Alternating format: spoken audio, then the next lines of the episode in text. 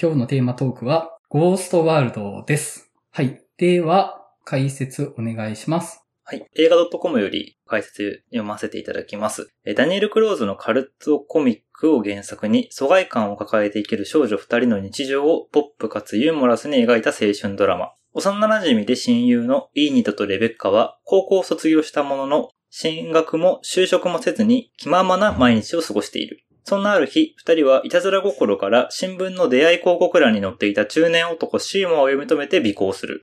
イーニドは冴えないシーモアになぜか興味を持ち、彼の趣味であるブルースのレコード収集を通して親交を深めていく。一方、レベッカはカフェで働き始め、イーニドとレベッカは次第にすれ違うようになっていく。アメリカンビューティーのソーラ・バーチがイーニド、野良猫の日記、モンタナの風に抱かれてなどの子役として活躍してきたスカーレット・ヨハンソンがレベッカを演じ、冴えない男シーモアをファーゴのスティーブ・ブシェミが好演。クラムのテリー・ツワイゴフが監督を務め、原作者クローズと共同で脚色も担当。はい。それでは、内容に触れる話入っていきたいと思いますので、ネタバレ気にされる方がいらっしゃったら、ぜひ見てから聞いていただけたらと思います。はい。では、サリの感想、前田さんいかがでした？えっと、本作は、初めて見たのが多分二十歳ぐらいの時だったと思うんですけど、なんか当時は、なんかおしゃれなサブカル映画ぐらいにしかちょっと思ってなくて。で、この間、えっ、と、まあ、今回テーマになってるっていうことで、久しぶりにちょっと見直したいなと思ったんですけど、なんかあの配信にもないですよね。うんうんないし、こう、うん。なんか近所のレンタル屋にもなかったんで、急いでこう、シネマートさんに見に行きました。そして山口さんに会いました。いましたね、前田さん。そう、それで、えっ、と、久しぶりに見て、すごくまあ面白かったんですけど、やっぱなんか今見た方が、なんか、なんて言うんですかね。いろいろ思うことは、思うことというか感じることが多くて、むしろ当時見た時の自分ってどんな風に感じたのかなっていうのが全然思い出せないんですけど、なんかその当時の自分とちょっと話したくなるような映画だったかなと思います。はい。はい。マリオンさんいかがでした？そうですね。まあ、一回オープニングトークでは一回話したんですけど、まあ、今回のリバイバルで僕も初めて鑑賞したっていう感じです。でやっぱ見てやっぱ思ったのは、まあ、じゃあなんか、今のそういうちょっとアメリカのティーンもの、青春もののなんか礎みたいなものにこの作品はあるんだろうなっていうのがめっちゃ感じられる映画ではあありましたね、すごく。うんブックスマートだったりとか、なんかああいうちょっと自意識をこじらせてるような感じの、まあ、青春ものみたいなののこう走りというか。で、それがしかも今見ても全く色褪せない感じっていうのがすごくあって、なんかやっぱ僕も今見て思ったのはなんかすごくなんか主人公のイーニドの気持ちもすごくわかるし、レベッカの気持ちもすんごいわかるし、みたいな感じで、なんかそれぞれ、なんか自分の中にあるレベッカとイーニドのことを思い出すっていう感じの映画ではすごくありましたね。うん。なんか本当に、今の年齢で見てるからなんかちょっとこう、どこかちょっと懐かしさも覚えるみたいなところあるんでしょうけど、これが多分大学時代とかに見ていたら致命傷だった可能性があるような気がしています。はい。うんはい。大石さんいかがでした？えっと、そうですね。映画見終えてから数週間ぐらい経ったんですけど、なんか、全然脳に焼き付いて離れない映画、ちょっと久しぶりだなと思っています。で、多分、ララランド以来の、あの、印象に残るしトラウマにもなったみたいな、そういう作品かなとはちょっと思ってはいて。なんか、これまでの自分のいろんな人生みたいなものを、この映画を軸に語り直せるな、ぐらいな気持ちにはなっちゃいました。で、なんていうか、もちろんその社会、その学校に馴染めない二人の姿に自分の青春時代、高校とか大学時代とかをその思い出さずにはいられなかったし、まだ自分の中にも、さっきあのマリオさんおっしゃった通り、二人のような人格っていうのは息してるなっていうのも思ったんですけど、なんか映画見終えた直後は結構いいニド、まあ映画自体がいいニドが主人公でもあるので、あのいいニドにすごい思いを寄せてというか、ああ、いいニド的なことあったな、みたいな、そういう重ね方をして見てたんですけど、映画を見終えてなんかしばらく経ってくると、むしろ自分レベッカだったんじゃねえかみたいなことを 思い始めて、なんかそこにちょっと最近はちょっと愕然としてるというか、若干それで落ち込むまでいってるっていうぐらい食らってしまってる映画です。うんは。い。はい。えー、僕はですね、まあ、今回初めて見ました。で、見てて、いい二度前田さんっぽいなって思ってたんですけど、まあ、あの、多分そういうわけでもないと思うんですよね。えー、まあ、それは置いといて、えっと、本作僕は、この作品の中に自分をどこにも見つけられなかったんですよ。うんうん。あの、誰の中にもちょっとだけあるけど、感情移入するほど自分そのものではないっていう感じかなと思って、僕はレベッカにもなれなかったし、イーニドにもなれなかったし、ブシェムにもなれなかったんですよ。だからその分かりやすいところにいさせてくれなくって、まあなんかあの、非常に座りの悪い思いをしながら見ておりました。うん。なんか、あの、結構、ちょっとまだ自分から遠い映画だなとは思ってて、話したら近づいていく気はしてるんですよね。まあ、それはこの後話していけたらなとは思ってます。はい。では、お便りを4ついただいてますので、紹介させていただきます。はい。では、まず1通目、田中のぼたもちさんからいただいております。皆さんこんにちは。今作ゴーストワールドですが、大石さん同様、私も渋谷の文化村で初めて鑑賞し、大変興味深い作品だったため、お便りを送らせていただきました。私が今作で注目したのは劇中のファッションについてです。私は以前古着屋で働いていた経験があり、作中に登場するようなものも取り扱っていたため、本作のポスターを見た瞬間から物語だけでなく、登場人物のファッションも楽しみにしていました。さて実際に本作を見た感想ですが、イーニドの衣装が彼女のキャラクターを表す上で非常に重要な役割を担っていると感じました。具体的には作中で七変化するイーニドのファッションは、彼女が自分が何者であるか定まっていない様子を視覚的に表現していると思います。ヤードセールのシーンでは黒いキャスケットについて、ローバーモードの時に着用していたものだと言及する描写があり、彼女が服装によってモードチェンジをしていることがわかります。また、シーマーと音楽の生演奏を聴きに行った店で2種類のメガネを付け替えて雰囲気をガラッと変えてしまう描写からも、彼女らしさが移ろう様子が見られ、素晴らしい衣装の演出だなと思いました。個人的な経験となりますが、大学の頃は毎日雰囲気の違う服装を着て、そこに幅があればあるほどおしゃれなんじゃないかと思っていましたが、大人になるにつれて少しずつ自分らしい服装を確立できるようになりました。そういう意味でも本作でインドに描写される学生から大人になる過程においてのファッションは、その世代の若者の自分らしさを模索する様子をよく表しているなと感じます。ここまで考察してきて、就活における自分らしい格好でお越しくださいという要求はなんと恐ろしいものかと感じました。今回も皆さんの素敵なお話が聞けることを楽しみにしておりますと。はい、ありがとうございます。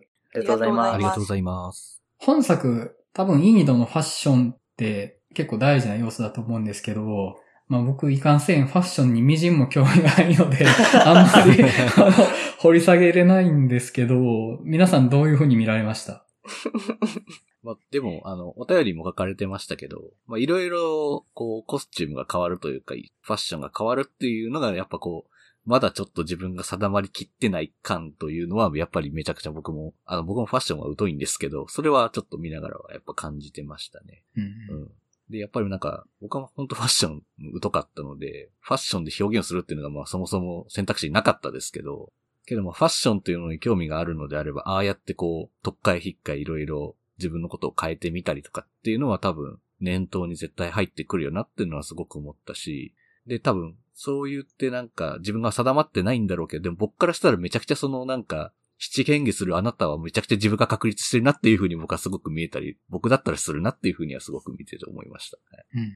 僕もいいニドのファッション、なんていうか、ジャンルというか、方向性があんま定まらないなとは思ってたんですよね。うん、で、もう、それが何か、それ自体が表現なのかなって思って見てたんで、その、自分らしさを模索していく感じっていうのを表してるっていうのは、まあ、なるほどなというか、言われてみればっていう感じだなとは思ってたんですけど、まあ、あの、ファッションに限らずなんですけど、イーニドの趣味っていうものがどこにあるのかっていうのも、僕あんまりよくつかめないままずっと見てて、音楽の趣味もまあ、あの、ブシェミと出会ってからは、まあ、ブルース聴いてますけど、なんかそれ以外の時とかも、まあなんか方向性、僕はうまくつかめなかったというか、アンチメジャーの集合体のようにちょっと見えてたっていうのはあって、まあ、あの、逆張りに次ぐ逆張りで生きようとしてるっていう感じ。でもまあなんか逆張りし続けたらそれはそれで一本筋の通った何者かになるとは思うんですけどね。ただまあ彼女本人はそこまでそれに自信も確信も持ちきれてないっていう感じもあったのかなって気はしました。はい。うんうん、なんかファッションに関して完全に個人的な感想ですけど、なんか絶妙に似合ってないんですよ。そのすごく個性的だし素敵な服なはずなのに、絶妙に似合ってないんですよ。ああ、なるほどね。うん、なんかその似合わなさみたいな、あるいは居づらさみたいなもの、要はしっくりこない感じっていうのが彼女自身の、その、ブレというか揺らぎみたいなものをすごい表現してるなって思って、うんうん。彼女自身も自分自身をつかめてないし、まあ多分劇中ずっとつかめてないと思うんですけど、う彼女は。なんか、その、つかめない自分をなんとかつかもうとして、ああでもない、こうでもないで試していくのって、ある意味若さゆえにできることでもあるかなと思って、うん。多分これを、それこそその、なんていうかな、年齢経てからなかなかやりづらいところもある気もちょっとして、うん。なんか彼女のある種の特権でもあるし、だけど、うん。なんか今になって見てみると、少しそのこじれ感みたいなものは、その居づらさというか、痛々しさみたいな風にも見えるっていう、うん。なんかそんな描写に自分はファッションは見えましたね。なるほどね。確かにちょっと着られてる感ありましたよね、服に。うんうんうん。うん、なるほどね。前さんあります？ええちょっと私、あの、本作のいい二度に対する捉え方がちょっと皆さんと違う気がしてきました。あ、ほう聞き。たい。聞きたいです。えーなんか、なんて言うんですかね。まあ、確かに彼女の中で、こう生きるぞとか、うんこう行くぞっていうことは定まってはないとは思うんですけど、うん。なんか私から見るとすごい彼女はなんていうのかな。あの、自分が好きになるものに対する自信はすごくあるように思えるというか。あ、なるほど。だからこう、なんか、だからこそ移ろってしまう部分があるのかなっていうふうにうんうん。見えて、なるほど。まあ、これはちょっとこの後の話になるんですけど、それが私からしたらその最後の、あの、ラストにつながる部う分ん。かなっていうふうにちょっと思ってます。いや、いいなぁ それ。その見方いいなぁ はい。確かにね。うん。まあじゃあ次のお便り行きましょうか。はい。あ、私ですね。はい。えー、じゃあ次、無回転観覧車さん。店長メンバーの皆さん、こんにちは。今回のテーマ、ゴーストワールド、話題になっていて気になっていたのですが、仕事が忙しく劇場に行けない上に配信もなかったので、思い切ってブルーレイを購入し鑑賞しました。結果、買った甲斐があるほど良かったです。冒頭は2019年の映画、ブックスマート卒業前夜のパーティーデビューみたいな、こじらせ系女子コンビの中二病全開シスターフット映画だと思いながら見ていたら、素直になれずに、どんどんドツボにはまっていくいい二度に、やきもきさせられつつ、自分にも似たような面があって、恥ずかしいような、その場から逃げ出したいような気持ちにさせられました。また、是枝裕和監督の怪物でもそうでしたが、あのラスト、映画のタイトルがタイトルだけにそういうことなんでしょうかだとしたらあまりに悲しい結末じゃないですか。いい二度がついに自立して次のステージに向かった、そう思いたいです。皆さんの解説を聞いて改めて確認しつつ気になったシーンを振り返りたいです。はい、ありがとうございます。ありがとうございありますがとうご。ざいます。そうですね。まあ、あの、ブックスマートとか、まあそのあたりの映画にもきっと連なってる映画なんだろうなと思うんですけど、僕意外とシスターフットの話として見なくって、うんうん。うん。なんかあの、あの二人一緒にいるけど、あんまり結びつき強くないなって思いながら僕は見てたんですよね。うんうんうん。うん、ちょっとごめんなさい。僕の言葉にはなっちゃうんですけど、特にレベッカの側からしたら別にいい二度いなくてもまあ良かったぐらいの感じにも見えて、で、いい二度から見たレベッカも、まあなんていうか、この人がいなければならないとかっていう感じにも僕はあんまり感じなくって、ただ、たくさんあるものが一つずつ自分の元を離れていってしまうのの、その一つもなくなっちゃったぐらいの感じには見てて、なんていうかあの二人の関係性があの世界の絶対には見えなかった。たんですよね。あ、あの、それは、そこは本作の、あの、良いところだと思うんですけど、僕的には。うん。まあそうですね。まあでも、絶対でも憧れみたいなのはお互いに持ってそうな感じはめちゃくちゃするんですよね、やっぱり。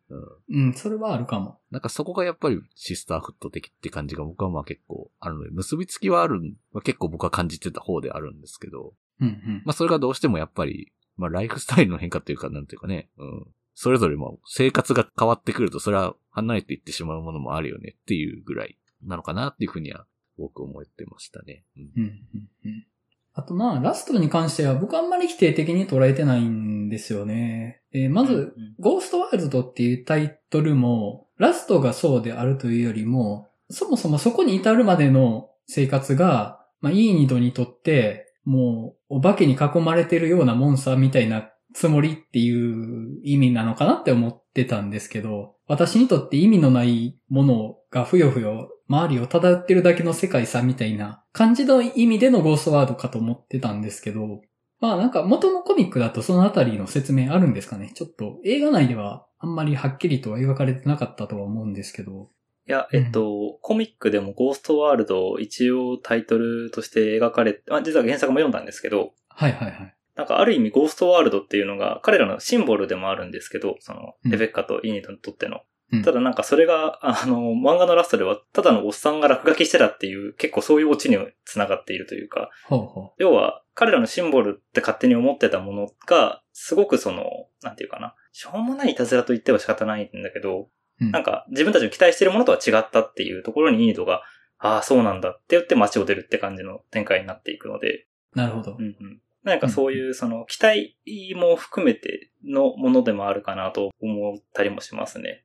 で、うんなんか僕ラストなんですけど、確かにその結構映画公開当時、死のメタファーなんじゃないかみたいな話にはなったっていうのは結構有名な話ですっていうのは、その後の僕が聞いたトークショーの話でもあったんですけど、うんなんか、例えばクリエイティブ業界とか、ちょっと厳しめの夢のある業界とかで、生き残る、この、まあ、そうじゃなくても多分言うと思うんですけど、この世界を生き残るって言い方するじゃないですか。うん。ここに居続けることは生き残ることみたいな感じの言い方ってするじゃないですか。よく。うん。で、それって逆に言うと、ここから出ることは死なんですよね。多分、その、残ってる人にとってみたら。うんだ。から、なんか、すごく死だとしたら、まあもちろん明るい死というか、ここではないどこかへ行くっていう意味で、うん。あーなんていうかな。死って解釈であっても、そういう解放としての死として物語があるというか、もちろん彼女は死んでないんだと思うんですけど、うん。まあ一方であのおじいちゃんは死んでんじゃないかなって思うんですけどね。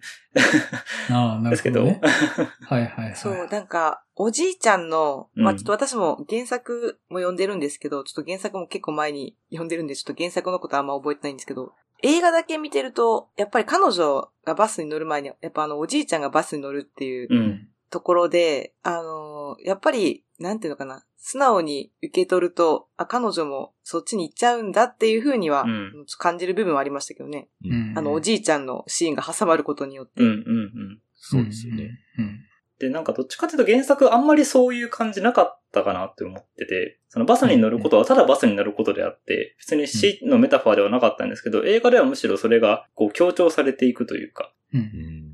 でもなんか猫バスっぽいなとも思ったんですよね。あ、でもちょっとわかります。わかります。見える人にしか見えない。うんうん見えないうんうんうん確かに。うん。確かにちょっとそれはあるかもしれないですね。うん。うん。そうか、なるほどね。あの、僕は、まあ、おじいさんもあんま死んでないと思ってたんですよね。割と。いい方向と、いい方向というか、まあ、性の方向とは思ってたんですけど、まあ、あそこ結構解釈難しいですよね。飛躍があるから、あそこってうんリアリティに。運行してないはずのバスが来るっていう飛躍があるから、あそこでちょっとその、非現実に話が踏み込んでいく、あの、現実とファンタジーの境界線がちょっと曖昧になるんですけど、あのあたりで。で僕、ああいう曖昧になる瞬間、すごい好きで、うん。その、ロジックは通ってないんだけど、すごく僕映画的だなって思うんですようん。その。現実からグラデーションして、あの、ファンタジーに入っていくことができるっていう、その、フィクションの見事な嘘だなって思うんですけど、まあ、今話をしてて、あ、おじいさん死んだのかなってちょっと思ったんですけど、それは、あの、あの人ってずっと待ってたじゃないですか。うんずっとバスが来るのを待って、ようやく来たって感じだったんですけど、イーニドは、バス停に向かってそのままバスに乗るじゃないですか。はいはいはい。だから、イーニドは死んでないなって思って、うんうん。まあおじいさんにとっては、まあ死を待ってるだけだったのかもしれないですけど、バス停に向かってそのままバスに乗るっていう、ある種前に進んでいくということを意味してるっていうことは、多分それって死じゃないんじゃないかなっていうふうには思いました。うんはいうんはい。まあ、じゃあ次のお便り行きましょうか。はい、次は、ボンイエさんからです。近年高評価されるインディペンデントな青春映画が日本で劇場公開されるたびに参考となる過去作品としてピックアップされることがあるゴーストワールドについて、どことなく印象的な作品ポスターの画像が掲出されるたびに気になっていました。2001年の劇場公開当時は映画館にも行けない暗黒時代に陥っていたので、当時見ていたら大学生になったばかりのモラトリアム真っ只中でイーニートに自分を重ねていたのかもしれません。大学では周りの空気に馴染めず趣味を共にできるような相手が一人だけでもいてくれたらいいなぁと日々悶々としていました。シーマのようなレベルに達していなくとも似たような人間に出会いたかったなぁと思いを馳せてしまいます。とはいえ気づけばシーマーの年齢と大して変わらない年齢にもなりました。深層心理では彼に大いに共感している気がします。自身の趣味は誇示しながらも、ちょっとした出会いによって生活が変わるかも、なんて思ってしまいます。ふと気づけば、あのバスが目の前に現れて、誰も知らない世界に連れてってくれよ、と嘆く時がありました。はい。はい、ありがとうございます。ありがとうございますありがとうご。ざいます。だいぶリアリティのあるお便りですね。なんか真に迫ってるというか。すごく実感のこもったうん。内容だなっていうのがあうんって。まあ、あの、シーモアね、あの、スティーブ・ブシャミのシーモアは、年齢的には僕、そっちですよ、もう、とっくの昔ね。で 彼、なんだろうな。彼も、すごい本作での大事な役割だと思うんですけど、なんだろうな。あの、僕結構彼にも慣れてないなっていう思いがあって、やっぱり彼趣味を突き詰めきれてる人じゃないですか。社会から孤立しようとも。で、それで辛い思いもしてるけれども、やっぱり筋取ってんなって思うんですけど、なんか僕そこまでやりきれてないなって思いがめっちゃくちゃあるので、やっぱ少し羨ましいって思う部分はあります。まあその代わり、彼のようになれなかった分僕は手に入れたものはあるんで、まあそれはあの、単に羨ましいと思うだけではもちろんないんですけれども、うん、なんか、なんなんでしょうね。まあもしかしたら、イーニドがこれから目指すべきある種のロールモデルだったのかもしれないですし、憧れとか恋愛感情とかいろんなものごちゃ混ぜになって、よくわかんない関係になってしまってましたけど、割とちゃんとした大人であろうとしはしてたっていうところも、僕は結構彼のことを好意的に見てましたね。うん。なんか、本作すごいシーモア印象的なキャラクターですけど、イーニドだけじゃなくてシーモアもイーニドに触発されて成長していくキャラクターとして描いてるのがすごいいいなと思っていて、うん。途中そのお付き合いをしていた女性にうん別れ話をしに行くシーンあるじゃないですか。うん。こういうことってこれまで僕はあんまり自分で口にしたことない、初めて口にするんだけどって言って別れ話を切り出すっていう。うん。あれすごいイーニドに出会ったことによる成長だと思うんですよ、シーモアの。うん。それが、これをただの青春映画にしてないなと思って、その外的成長、あるいは年齢的モラトリアムの成長だけじゃなくて、うん。ある種の、まあ、モラトリアム、まあ、ある種のモラトリアムというか、その聖域を作ってしまった大人に対しても、うん物語がある種背中を押す部分があるっていうか、うん他者と関わるっていうことに対して優しく背中を押すような物語になっているところが僕はすごく好きなところで、うん。なんか、そこに僕は普遍性というか、その、なんだろうな。成長する、内的成長するってどういうことだろうっていうことをすごい、この映画を見て考えちゃうんですね。うん。うん。うん。そうですね。まあ彼あと、いい二度のせいで人生壊れてますけど、まあ確かに。ね、でもあんまりいい二度のせいにしないじゃないですか、最終的には。うんうん。うんあそこ偉いなとは思ったんですけど、うんうんうん。そうです。大人ですよね。めちゃめちゃ大人。大人ですねまあ、うんあの、ちょこちょこと、あの二人の関係がどうにかなりそうな瞬間ってあるけど、ほんまにギリギリまでうん抑えてるのも、あ、ちゃんとした大人やなと思ってて、まあ、あの、一線超えちゃうんですけど、まあ、うんあそこまで行ったらもう、逆にそれは、あの、答えない方が失礼にな段階までちゃんとそういうことしないっていうのも偉いなと思って、そこに至るまで、その、そういうことになるなんて、みじんも振る舞わないじゃないですか。はい。あ、ちゃんとした大人やなと思って。うんうんううん。ん、で、最終的に、まあ、イニドのせいで、付き合いかけた彼女とも別れるし、多分仕事もうまくいかなくなってる。もしかしたらクビになってるし、精神科の病院に入院することになったりしてるんですけど、でもなんか、まあまあ、みたいな感じになってるの、すごいなと思って、あれ。い や、まあ。でもかなり悲惨やからちょっと笑いにくいなっていうのはあるんですけど、これ見てて。うんまあまあ。でもなんか、まあどっちかっていうと映画見ながらはなんか、イーニルとかレベッカとかのことを思いを馳せるがちではあるんですけど、うん。でもなんか将来的にはなんかシーモアみたいになりそうだからな、自分みたいなのめっちゃ思うんですけど。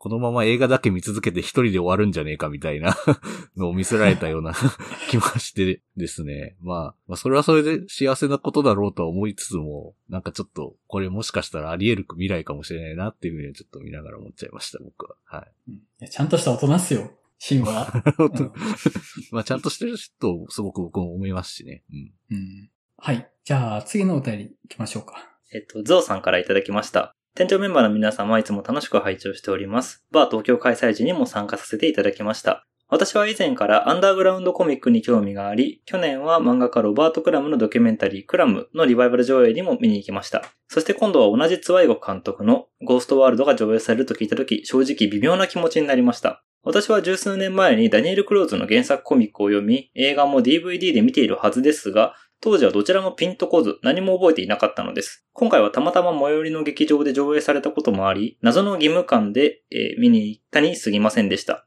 それが今では過去の自分に罵声を浴びせたくなるほど心に残る作品となり、劇場で見られて本当に良かったです。自分も他人もコントロールできるような根拠のない優越感から次第にがんじがらめになっていくイーネドの言動を見ていると、こういう時期あったなぁというような考え以上のものを感じます。表面上はレベッカのように割り切って社会人の皮をかぶっても、いつも心の中にいい二度が踊り狂っているような大人だってたくさんいるんではないでしょうか。一方、レコードオタクの中年シーモアは、いいネトとの出会いを通じて徐々に他者イコール社会と真剣に向き合う勇気を見せてくれます。終盤の病院の場面は泣けますが、ママが迎えに来てセラピストからうんざりされるという格好悪いオチがつき、まあ人間こんなもんだよな、と笑ってしまいました。俳優たちの表情の微細な変化が素晴らしく、ポップな映像の端々に身につまわされる思いになりました。気の弱い父親、軽薄な美術教師、癖の強いコンビニ客など、さりげなく個性的な脇役の面々も良かったです。皆様がどのような感想を持たれたか聞くことを大変楽しみにしております。特にバスの件よろしくお願いいたします。はい、ありがとうございます。あ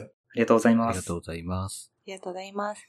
バスの件ね。あの、バスの件、もう少し掘り下げがいあるかもしれないですけど、まあ、あの、一周ぐるっと話題回してからもう一回バスに着地させましょうか。そうですね。ちょっとね、話しちゃいましたけどね。まあ、うんはい。全然話せると思う。はい。はい。で、えーっと、まあ、あの、脇役面々ですね。うんうんまあ、全体的に、まあ、あえて濃い脇役が多いと思うんですけど、印象的なキャラいます？やっぱりあの、コンビニのあのクソ客は確かになんだこれってずっと思ってましたよ。あの、うんちゃく お前何なんだよってずっと思ってましたけど、いやもうよくわかんないけど印象だけ残ってる、なんか憎めないやつ、憎め、うんもうイラッとするな、あいつな、みたいなやつでしたけど。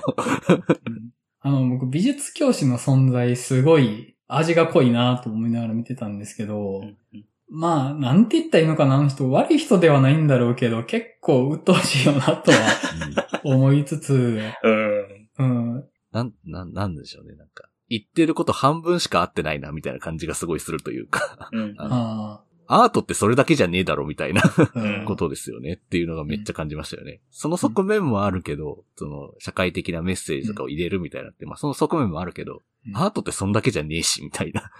うん答え的には三角だな、みたいな感じのことばっかり見てる人だな、っていうふうには見ながら思いましたね。うんうんいや、もうあのシーンね、なんか、まあ、あの教師って、そういう社会的なテーマとかメタファーとか塗り込めてたら、まあ評価する人で、純粋に衝動的に描いたものを評価しないじゃないですか。だからまあ、あの、ポップカルチャーとかあんま好きじゃない人だとは思うんですよ、基本的には。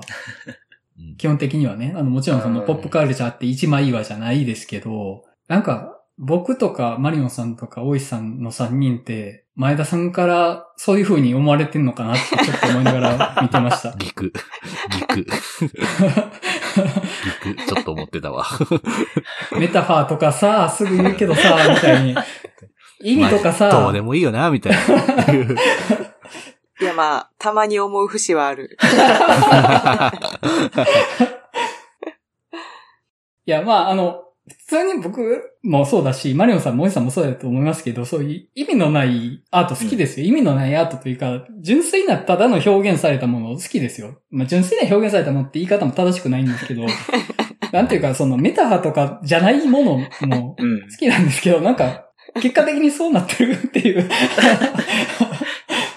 僕だって別に楽しいじゃんだけで終わってる映画ありますよ。別にありますよね。で、それで良かったって言ってる時にある、あるぞっていうことを言ってますけど、毎回こねくり回してるわけではないです 僕だって。なんか、良かったって一言で言って、なんか、良かったが通じないんじゃないかみたいな恐れというか、多分、うん。その、これ良かったよねってだけで本当はいいはずなんですけど、本来。だけど、なんか、それだけじゃきっとここ通じないんじゃないかなって不安感からどんどん言葉を重ねちゃってこんな感じになっちゃってるんですよ。いや、なんかあの、この番組やってて、たまに、シャラくせえ奴らと思われてる私を感じる時があるんですよ。え、私から？違います。聞いてる方から。うん。ああ。あの別にお便りの内容からとかじゃないですよ。全く別のところで、ふとした時に、あ、シャラくせえやつだと思われてるっていうのを感じる時があるんですよ。あの、まあ、あの、具体的に言うと YouTube のコメントとかでね、見るた時に、なんというかスノップな奴らって思われてるからこういうコメントされるんだろうなって思う時があって、YouTube でそんなコメントされてるんですか？映画の話をラジオで発信してる時点でシャラくせえですけどね。そうなんですけどね。まあね。そりゃそうですよ。うん。いや、まあ、あの、そこを区別してるつもりはさらさらないんですけど。はい。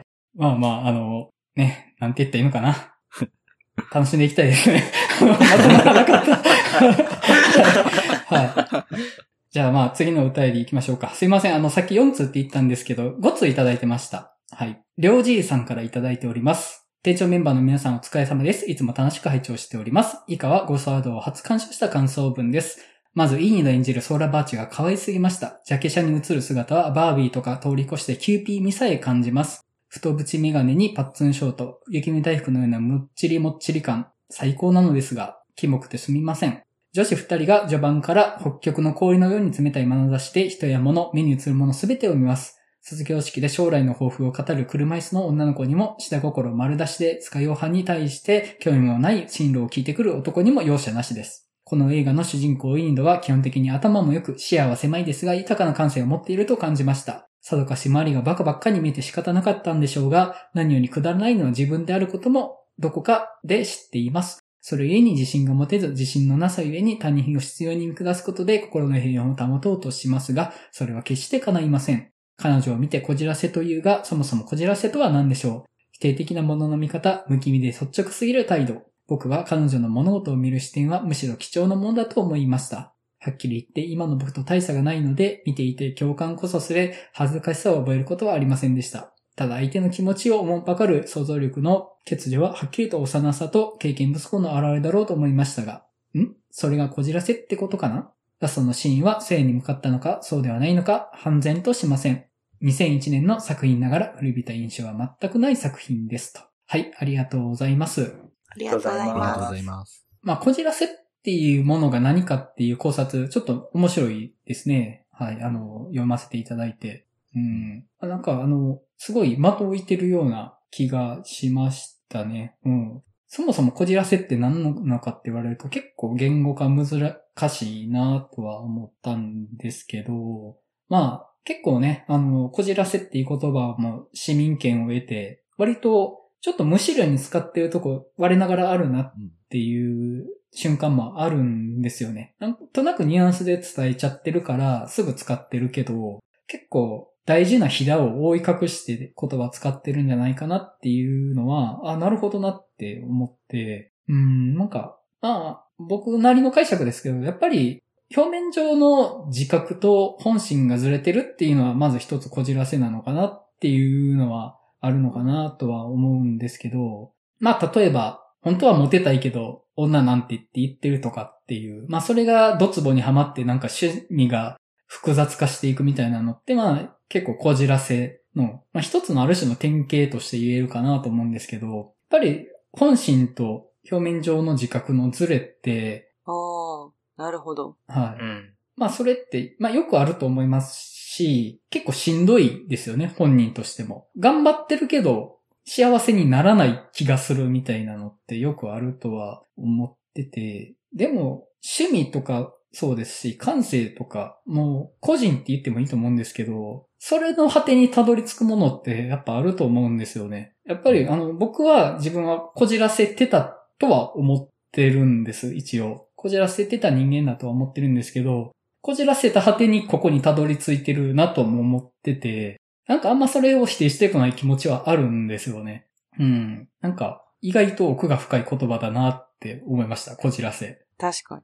うん、なんかその定義で言ったら、こじらせてないでなって思います、自分が。そうなんですよ。前田さん、うん、自分に嘘ついたことないですよね。嘘ついたことないって言い方極端だけど、だからなんか、そう、モテたかったら、はい、モテたいって言うタイプなんで、はいはい。あの、そういう意味では、はい、なんていうんですかね。こじれてはないかもしれない。うん。それがあるからさっきあの、映画見てるときは、委員の前田さんっぽいなとは思ったんですけど、よくよく考えたら違うなって思ったんですよ。だからあの、なんだろう、趣味の問題？まあ、描いてるイラストが似てるとか、そのレベルの話かもしれない。ああ、なるほど。イラスト、うん、確かにイラスト描くところ、そうね。いや、でも、うん。いい二度の、なんていうのかな、人としてのうん。未熟で嫌な部分はすごい自分が似てるなって思います。うん。だから、あの、レベッカとの関係は、はい。あの、なんていうのかな。私自分もそうだから、そう思うんですけど、うん。どんなに、こう、むちゃくちゃなことしてても、うん。一人はなんかそばにいてくれる友達っているんですよね。う。うんうんうんうん。大体むちゃくちゃなことしたら、まあ人って離れていくんですけど、うん。なんかわけもなくそばにずっといてくれる友達って一人はいて、うん。うん。だからすごくそれがなんでなのかはわからないんですけど、うん。だからその、イーニーの本人も分かってないと思うんです。なんでレベッカって私と一緒に、なんかこんな何回もこう約束を保護にしたりうん。しても、なんていうのか最終的にはこう、呆れながらもやっぱりそばにいてくれてるじゃないですか。うん。あれは多分ね、なんかね、不思議なあの感じは、ちょっと私もあの解明はできてないんですけど、うん。あの不思議な感じはすごく身に覚えがあるなと思って。うん。うん。それは、相手がそうなりたいと思ってるからでしょうね、きっと。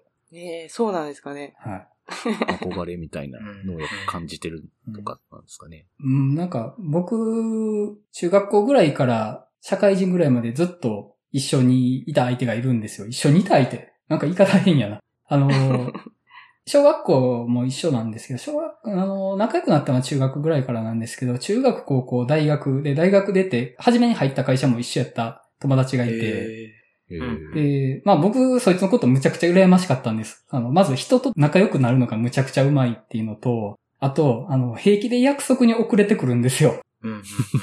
で、それがむちゃくちゃ羨ましくって、でえその二つ、まあその二つだけじゃないんですけど、まあ今パッと思い出せるのがその二つで、その二つがむちゃくちゃ羨ましくって、ちょっと妬んでたとさえ言えるぐらいなんですけど、うんうんうん。でもそれでもやっぱり、あの、憧れてたし、で、まあ、それでなんか一緒にいたし、相手もなんか一緒にいてくれたんですよね。で、えっと、ルームシェアもしてて、社会人になってから、多分あの、ほんまに10年ぐらいずっと一緒にいたんですけど、間違いなく親の顔より見てます。あの、間違いなく。うん。なんかそういうのは絶対あると思います。やっぱり、あの、憧れてるし、同時にうん、妬んでる部分はあるんですよね。私はそうはなれないっていう思いがあって、それで結びついてるっていうのはあると思ってて、やっぱり、レベッカはイーニードのこと相当羨ましかったと思います。ー、えはい。だって、あんな傍若無人な振る舞い、ね、毎回自分に本当に似合ってるかもわかんない服装をして現れるわけじゃないですか。かっこよくないですか？あの、やりたいからやるんですよ。似合ってるからじゃなくて。かっこいいですよね。多分僕やったら絶対かっこいいな、この人って絶対思う。はいうん。いやー、なんか、そういうのは、うんかなとは思いました。うんはい。うんうんうんじゃあ、お便りの話はこれぐらいにしときましょうか。はい。じゃあ、我々で話を掘り下げていきたいと思うんですけれども、なんかあります？トピック。うん。あ、じゃあいいですか？あの、本作、僕あんまり入れなかったとこをちょっとはい共有したいんですけど、あの二人嫌な奴らじゃないですか？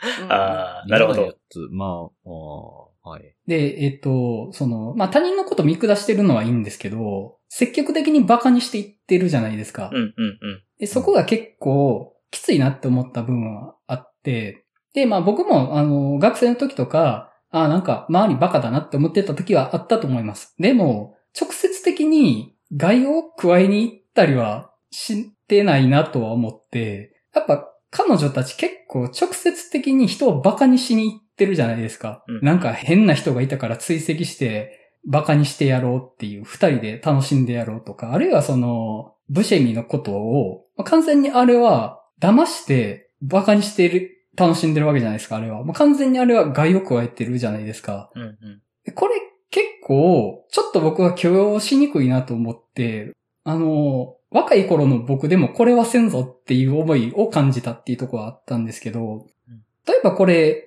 男女逆転したらむちゃくちゃ嫌な話じゃないですかとは思ったんですよね。あの、僕は、あの、映画見てて違和感を感じたら男女逆転する癖があるので、例えばこれを、を若い男二人が中年女性をデートを呼び出してそれ嘘ですって言って、後ろから笑ってる構図むちゃくちゃ嫌じゃないですかと思って、まあそんな、あの、ミラーリングしたらいいって話じゃないですよ、もちろん。ただ、嫌だなと思って、もちろんそこから成長する話なんですけど、そこに、やっぱり僕じゃないなって思った、そこに。どうしてもん要は、人を騙して馬鹿にしに行くほど、しかもあれ性的に馬鹿にしてるわけじゃないですか。モテない中年男性なんてさ、みたいにね、孤独ですね、かわいそうですねっていうのを、積極的に言いに行く感性は僕にはなかったから、それはちょっときついですねっていうのは思いました、それは。うん。うんうんなんか、私はそこはあんまりまあ、なんていうんですかね、まあ、きつさを感じなかったというか、あんまり気にせずに見てたんですけど、うん。それ多分、いいニド自身が、あの、モテないっていうコンプレックスがあるからだと思うんですよね。うん。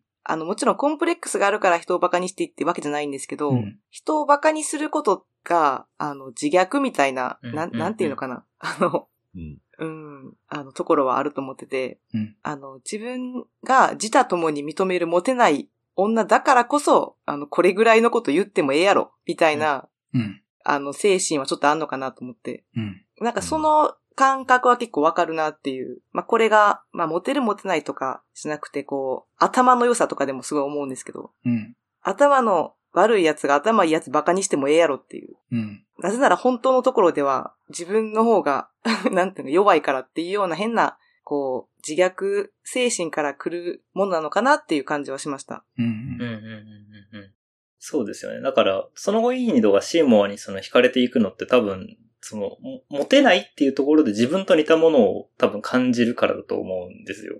うん。その、もちろん理想の人っていうところもあるけど、この人ならもしかしたら話通じるかもって思えてくる。でそれは多分、モテないっていう共通項があって、モテたことがないっていう共通項があって。だから途中からその、最初は本当に多分ノリぐらいで、いやもう女の子探してやろうよみたいな感じで言ってましたけど、うんだんだん多分本気になっていくんですよ。それは多分まるで自分がこの世界でそのモテないコンプレックスっていうのを紹介していくのとほぼ同義のようにシーモアに多分接していくと思うんですけど、うん。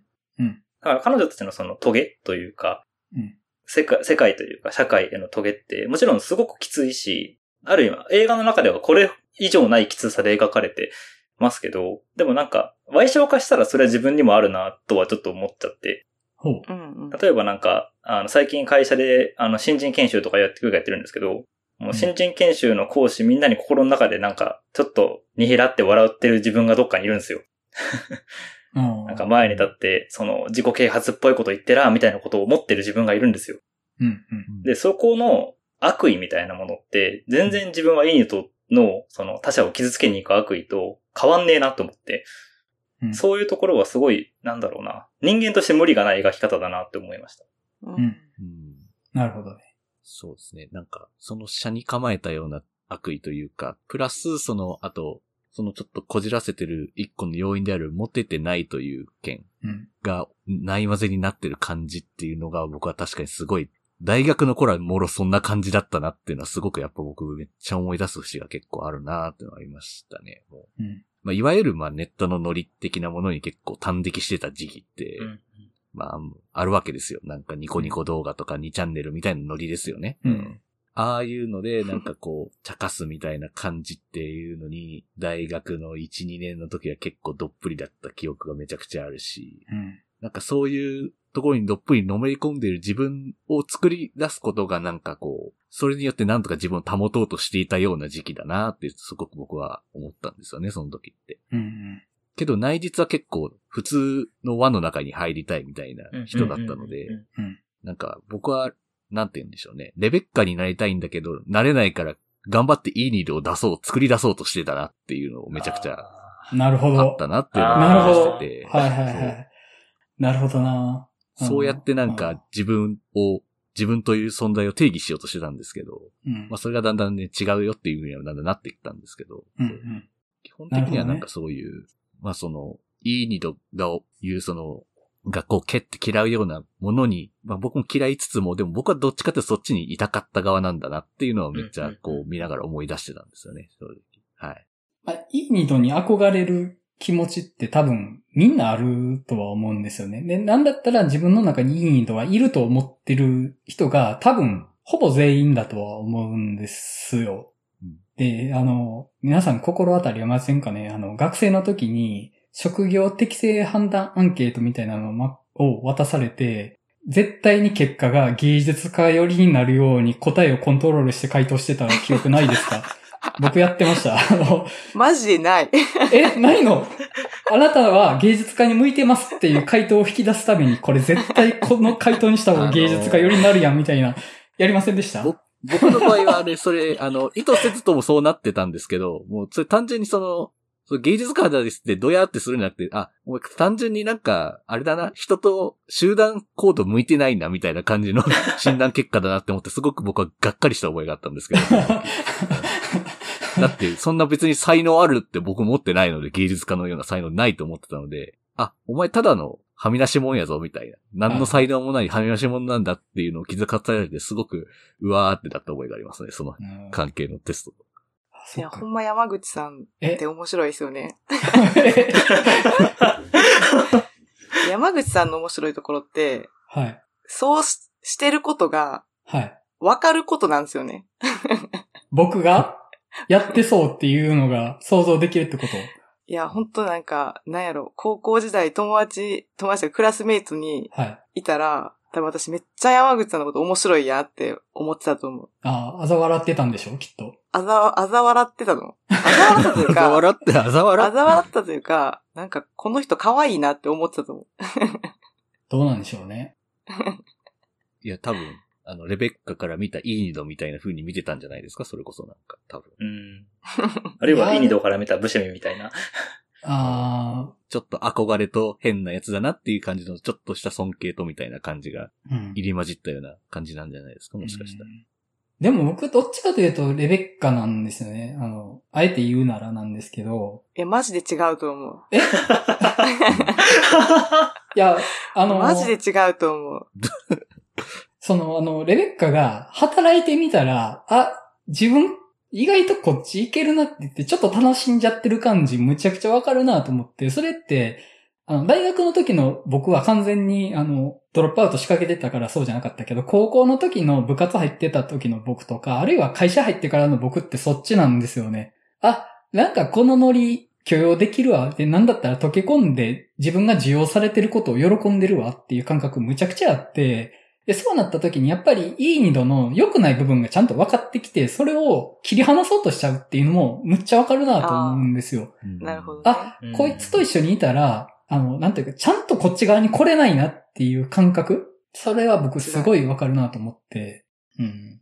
あの、めちゃくちゃリアルやなと思って、あんだけ学校で悪態ついてたのに、ちょっと働き出したら普通にいけちゃってるっていうの。で、一方で、まあ、インドは全然いけないっていう感じでしたけど、まあ、あの、映画館のポップコーンの時にあんだけ喋れたら別に他の職業でやっていけるやろっていう安心感はありましたけどね。いや、あの、あんな店員いたら面白すぎるから行ってほしいですよね。うん。毎回ポップコーン絶対買うぞみたいな。今日はどんな悪態ついてくれるかなって逆に楽しみですけど。うん、あの映画どうですかって聞きたいもん。ああ、確かにな。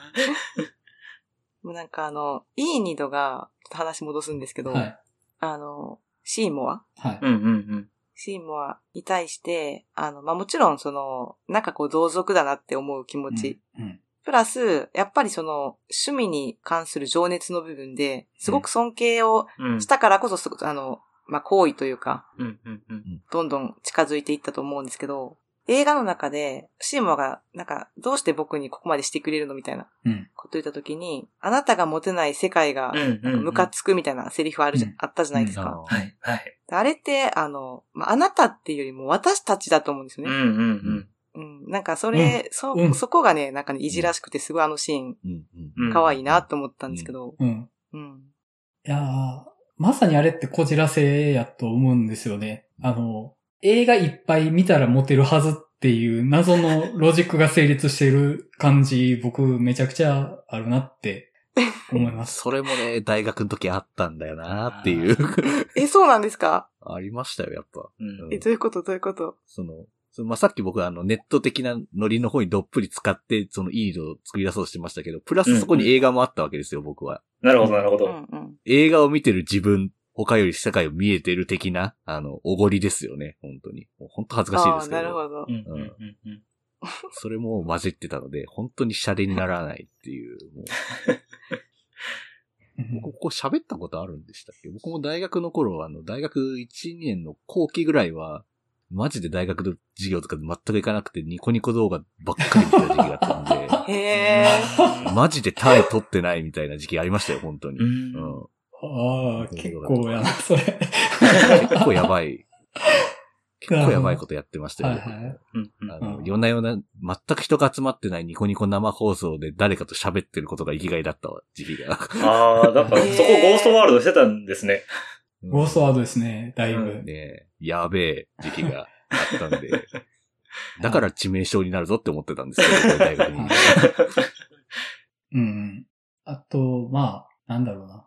インドが、うん、うん。その、美美術系の学校に推薦されて、奨学金もらえそうになるとこあるじゃないですか。うん、うん、うん。で、あれで、アート方面の才能が開花するのかなっていうふうにちょっと一瞬見えるじゃないですか、あそこ。はい。はいで、割とまあ、あの、ちょっと想像つく話の展開にもなるというか、まあ一般的な仕事についてしっかりやっていこうとしてるレベッカと、その自分の才能というものに頼って、それを信じて生きていこうとするイーニトっていう道が分かれていくみたいな感じになるのかなと思ったら、ちょっと社会的に問題になる作品を作ってしまって、ニュースになったばかりにそれを取り消されるっていう、あの感じ、僕、すっごい展開として良かったなと思って、うんあの、道を見つけるとか、才能があるからっていうことが、主人公の未来を保証しない物語っていうのが、すごい好ましいなって思いながら見てたんですよ。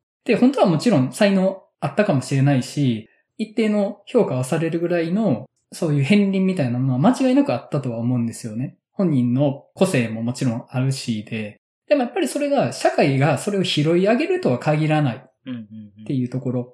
で、最終的なゴールとして、特に何者でもないままバスに乗るっていうのが、うん僕はすごく良かったんですよ。うん。うんなんか、あの、安心して見れない。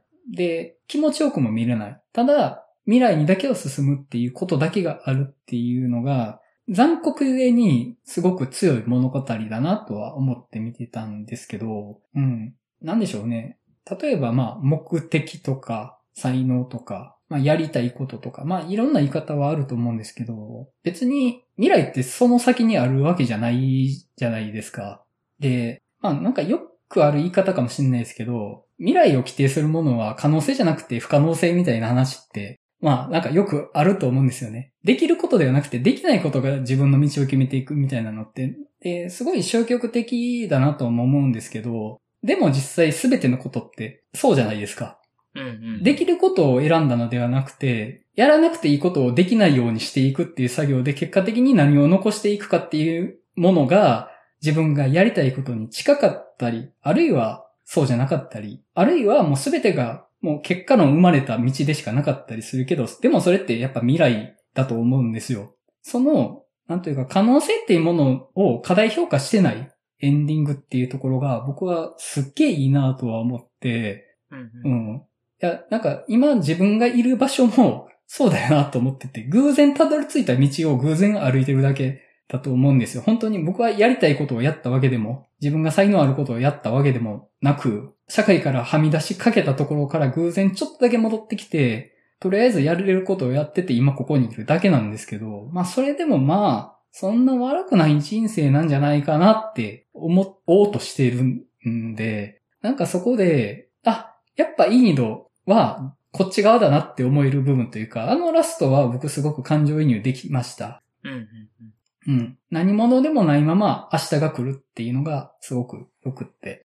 なんか、僕もすごくあのラスト好きなんですけど、その、世界側が彼女を受け入れないのがすごいいいなと思うんですよ。うん。その、まあ、ある種、なんていうかな、世界系的な。物語であれば、世界側が多分その人の自意識なり全て受け入れることで、あ、いていいんだってなるっていう物語ってあると思うし、それが必要とする場合、場面もあるかなと思うんですけど、あの物語のいいのにおいては、誰かに、あるいは社会、世界が、その、彼女を受け入れることは一切せずに、ただ、だからゆえに自分の足で切り開いていくしかないって覚悟を決めて、外に出てきるっていう風な描き方をしてるなと思って、で、それって、その、物語側がすごい彼女に対して真摯だなって思ったんですよね。うん。その、ある種自分の自意識を登場人物に重ねて、あの、描くんだったら、多分受け入れてほしいと思うんですよ、普通。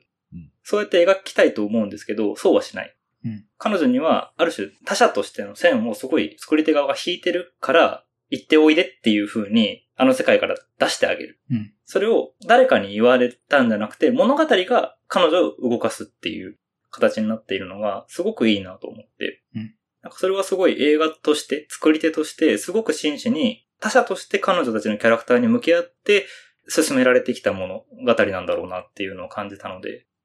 うんうんうん、なんか本当に、ね、今回その脚本も監督も男性なんと思うんですけど、2001年の段階で。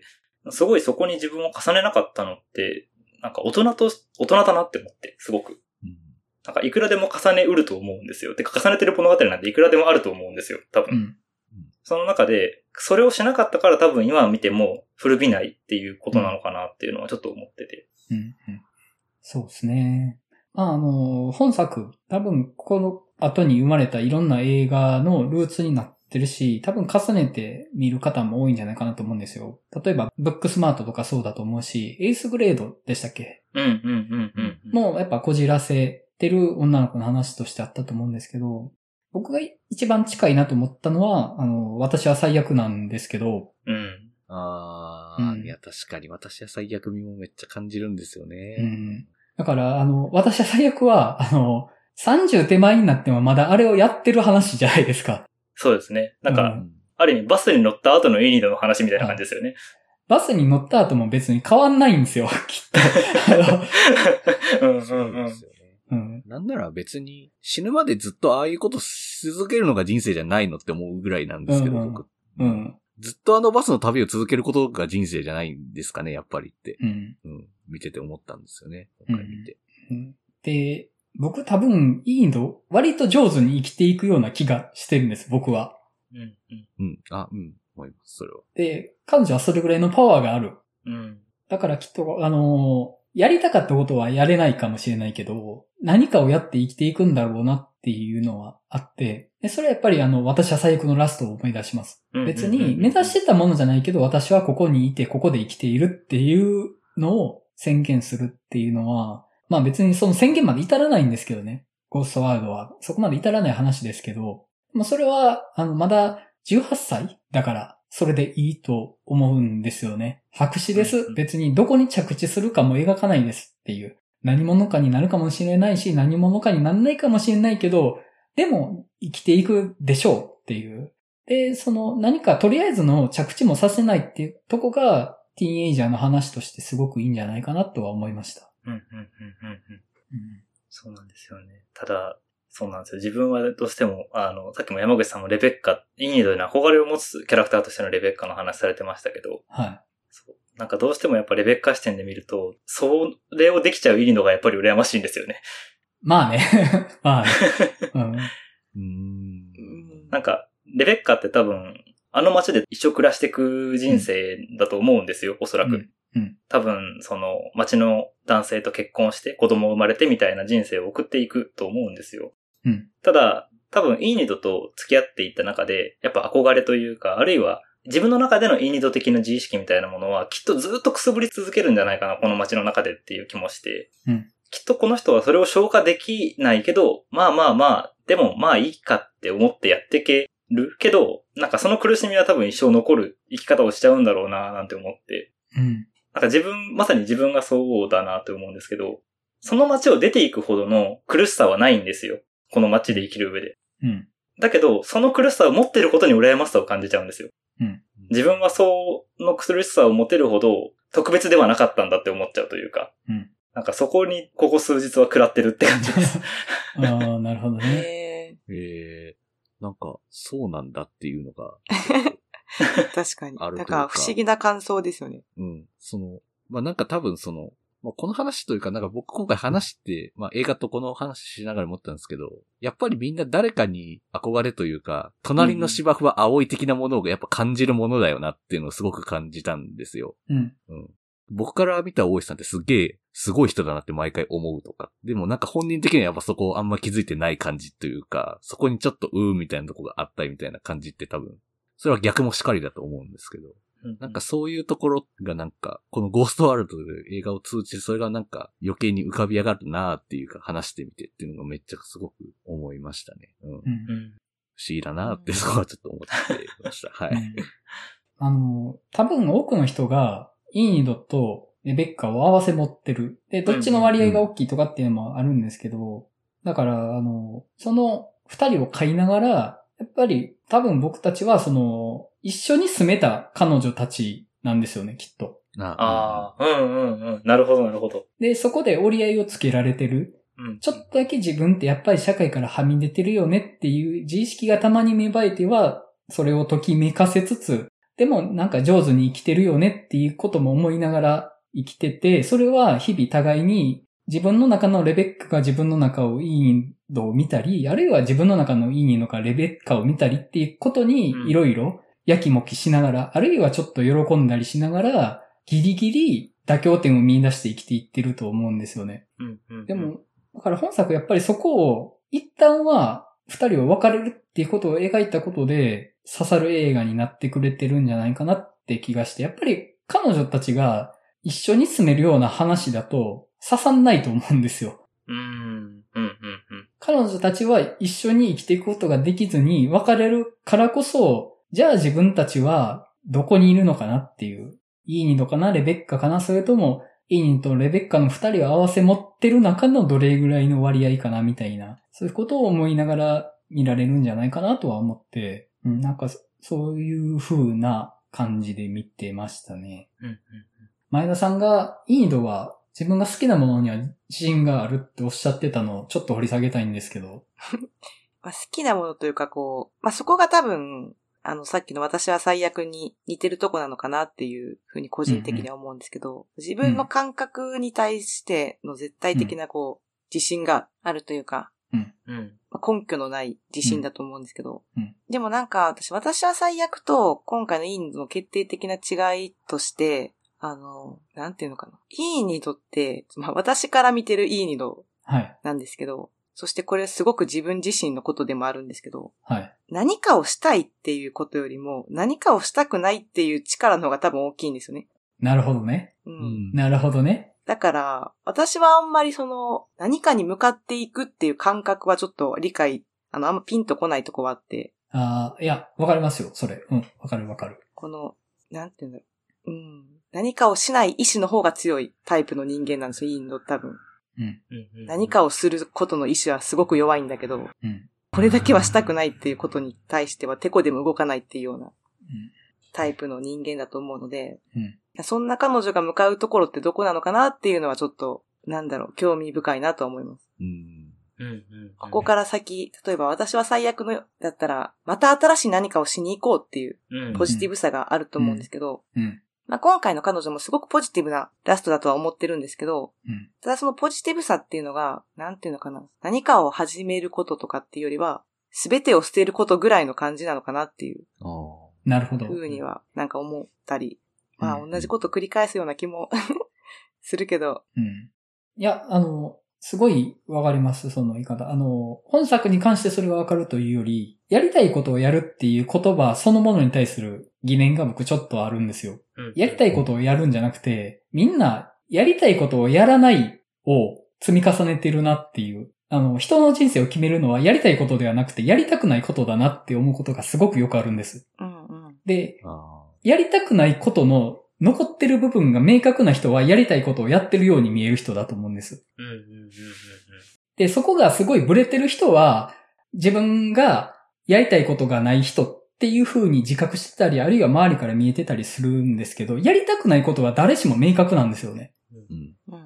だからその焦点が絞れてるかどうかだけの話でしかなくって、実は人間何かを決める時ってめちゃめちゃネガティブな発想で決めてるんじゃないかなっていう。やりたいことからじゃなくて、やりたくないことから消去法で決めてる可能性があるなって思うことがよくあって、なんかその焦点の定まり方の差なのかなって思いました。やっぱりインドはやりたくないことがあって、でもやりたいことが絞れるほどちゃんと絞ってない感じがして、でやっぱりあの私は最悪のユリアは、その、やっぱり彼女もポリシー強いタイプだから、やりたくないことも相当明確だと思うんですよ。うんで、その中からやりたくないことを排除して、その中から残ったものから、せめてやりたいものを選ぼうっていう気持ちで動いてるような感じがしてて、うん。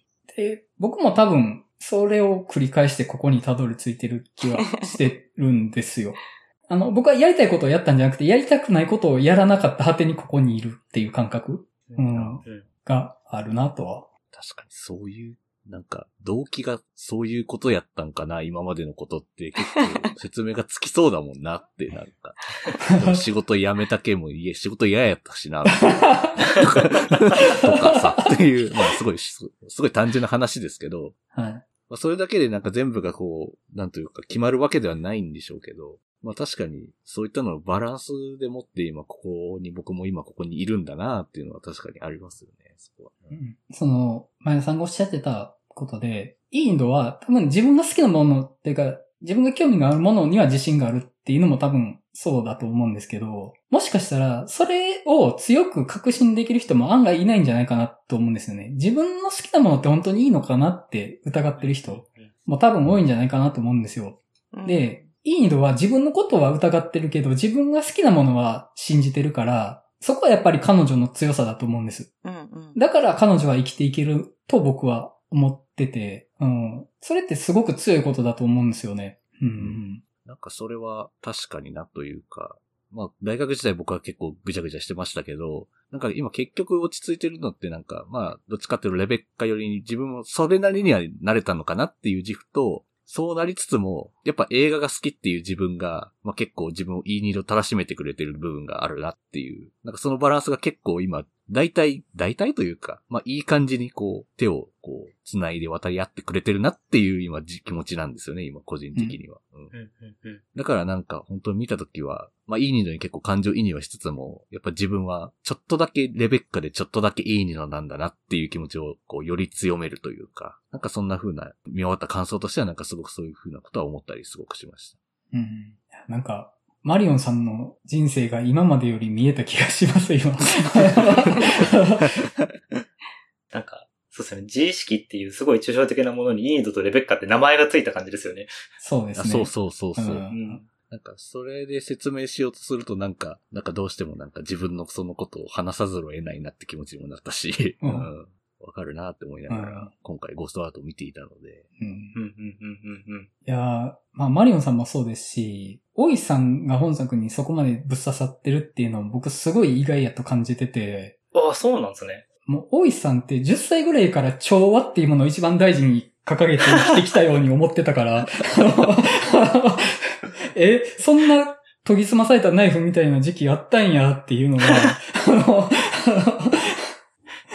いやー、うそう、そうですよ。それこそ、まあ、研ぎ澄まされたナイフじゃないですけど、なんだろう。人に面白いと思われてない自分みたいなものにすごいけって思って、まあ世界も自分も呪ってた時期もありますし、あ、それはわかります。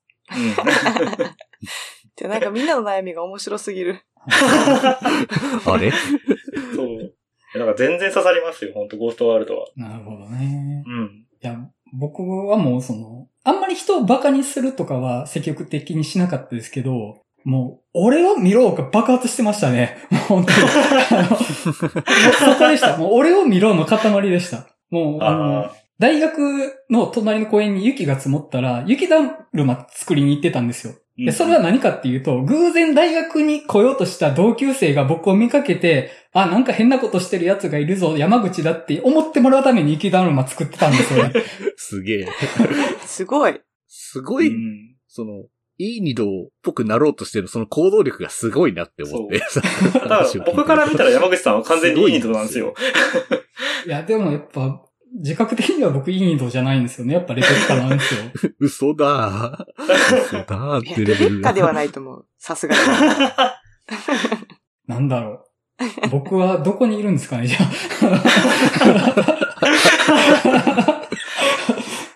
かに山口さんがどこにいるかは気になるな。うん。うん。いや、僕ね、どこにもいない気がしてて、別に僕、あの、うん霧島の中にも別に僕いないんですよね。あの話の構造には乗っかってるけど、別にあの中にはいないんです、僕。うんうんうん。いやあ、そうですね。やっぱあの、やっぱ僕あの、アンダーザ・シルバーレイクのあいつやと思います。そんな、そんな、あいつが一番しっくりきますね。あいつが一番しっくりきますか、そうですか？はい。まあまあ、あの、ちょっとじゃあ、そろそろ終わろうかと思います。はい。じゃあ、まあ、ゴーストワードの話は終わっとこうかなと思います。次回は、前田さん参加難しいってお話でしたよね。はい。あ、そっか。ボルテックスでしょうかープロテックスですかね。テックスか。うん。あるいは、イチコってのもありますけど。あいやーでも、いちこさ、またこのテーマ書いて、そう、法がやりがちだなと思いつつ、うんまあちょっと見には行きますけど見たいなね。は思いますけど。まあ見ようとは思ってましたけど。もう、いや別に僕はいいんですけど。あれは、え、なになに？いやいや、あの、いちこでも全然大丈夫ですよっていう。ああ。あ、な、なんですか？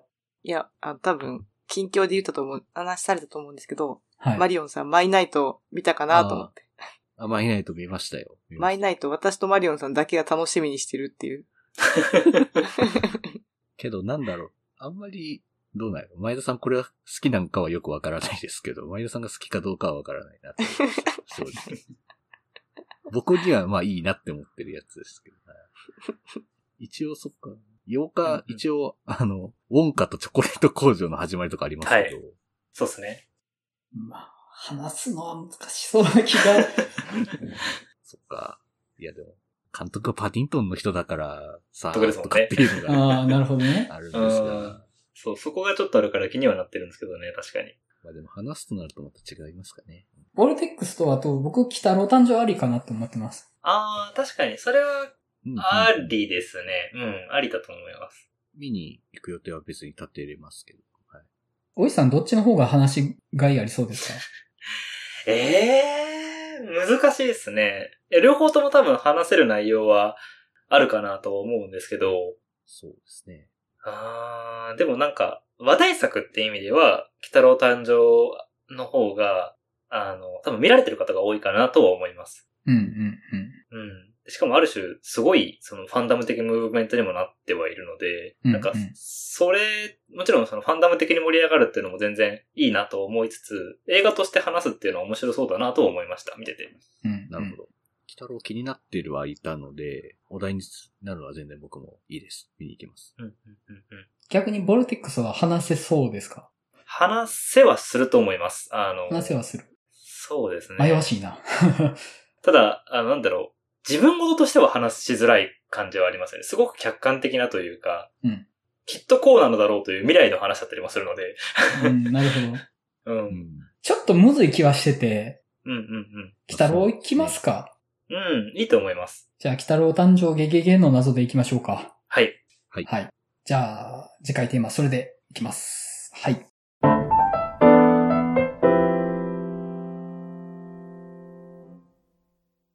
では、お知らせになります。映画の話したすぎるバーの第2回関東開催がいよいよ迫ってまいりました。場所はイベントバーイデン横浜。日付は12月16日土曜日、18時オープン、23時クローズとなっております。